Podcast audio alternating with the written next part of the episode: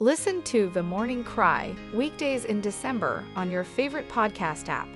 Just search for The Morning Cry on Apple Podcasts, Spotify, Google, or wherever you like to listen.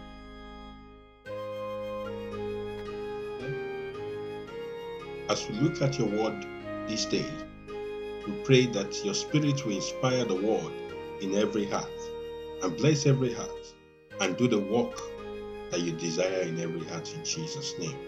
Amen. This day we're going to be looking at the book of Second Kings, chapter 6. And while we focus on verse 5 and 6, we start reading from verse 1. And the Bible says, And the sons of the prophet said unto Elisha, Behold now, the place where we dwell with thee is too strait for us. Let us go, we pray thee, unto Jordan, and take thence every man a beam, and let us make us a place there, where we may dwell. And he answered, Go ye. And one said, Be content, I pray thee, and go with thy servants. And he answered, I will go. So he went with them. And when they came to Jordan, they cut down wood. Now, verse 5. But as one was felling a beam, the axe head fell into the water, and he cried and said, Alas, master, for it was borrowed. And the man of God said, Where fell it? And he showed him the place. And he cut down a stick and cast it in thither, and the iron did trim. Therefore said he, Take it up to thee. And he put out his hand and. In the passage you just read, the sons of the prophet were in the course of duty. They wanted to expand the place they lived with the prophet. But while they were in the course of doing that, something happened. Part of the instrument got lost. And three things we want to emphasize from this passage. Number one, something was borrowed. Number two, part of that which was borrowed was lost. And number three, it needed to be recovered. Now, something was borrowed. In this case, for the sons of the prophet, it was the axe. And the axe was going to be used to complete the work that they wanted to complete. Perhaps the lender of the axe never even asked for money from them, being sons of prophets.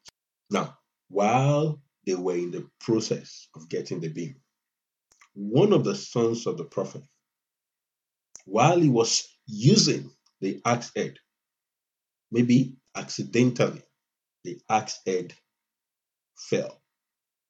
Now, notice that it was not the whole axe that fell, it was just the sharp path of the axe, the axe head that fell. And it simply means he would not be able to cut the beam any longer. But because they knew that it was borrowed and it needed to be accounted for, he shouted out and he cried for help. Now, I want to point out today do you know that the life you're living is borrowed? For God owns it and He will take it back. Do you know that the breath that you are breathing was borrowed? God gave it to you, and the Spirit shall return unto the Creator that gave it unto you. Do you know that the time that you are living is borrowed? Oh, it's borrowed. For time shall pass, and man shall be no more. And every one of us at some point will exit this side of eternity. So we are living a borrowed life. While the axe was borrowed, but I want to pay attention to the axe head, the sharp threshing path of a man's life. What makes a man useful unto his maker? What makes a man useful unto his user? The axe head needed recovery. He needed to recover it because it was borrowed and did not take it lightly. You know, there are people who take the matter of their spirituality lightly.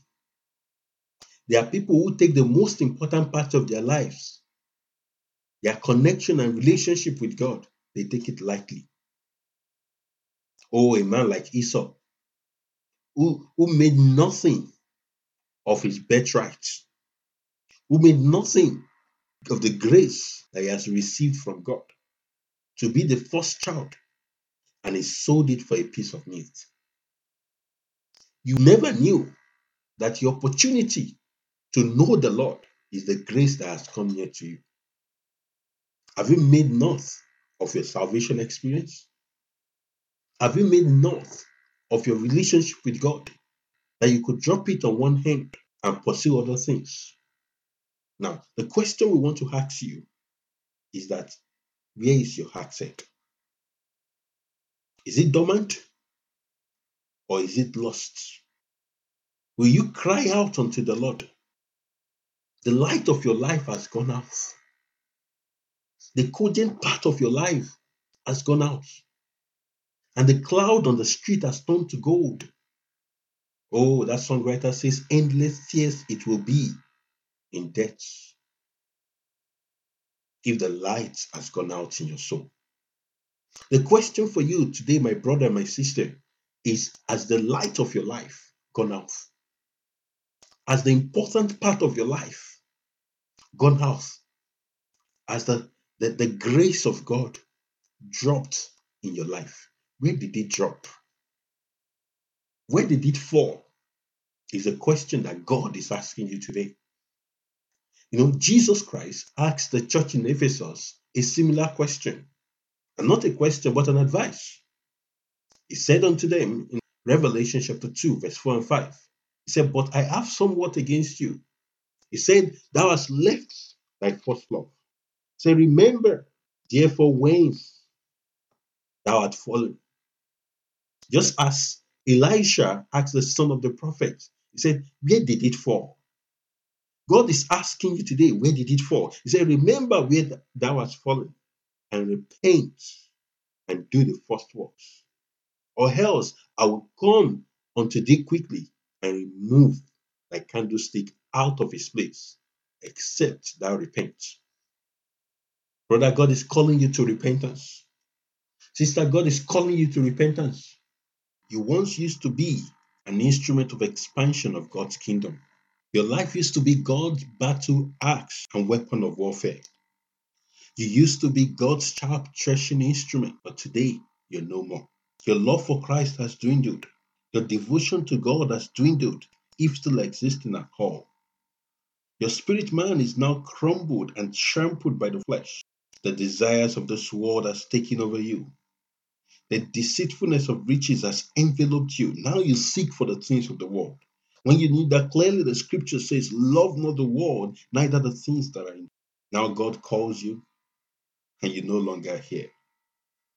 God knocked at your door, and you couldn't even perceive. He tried to get your attention, but not anymore. You're now plastic to the message of repentance.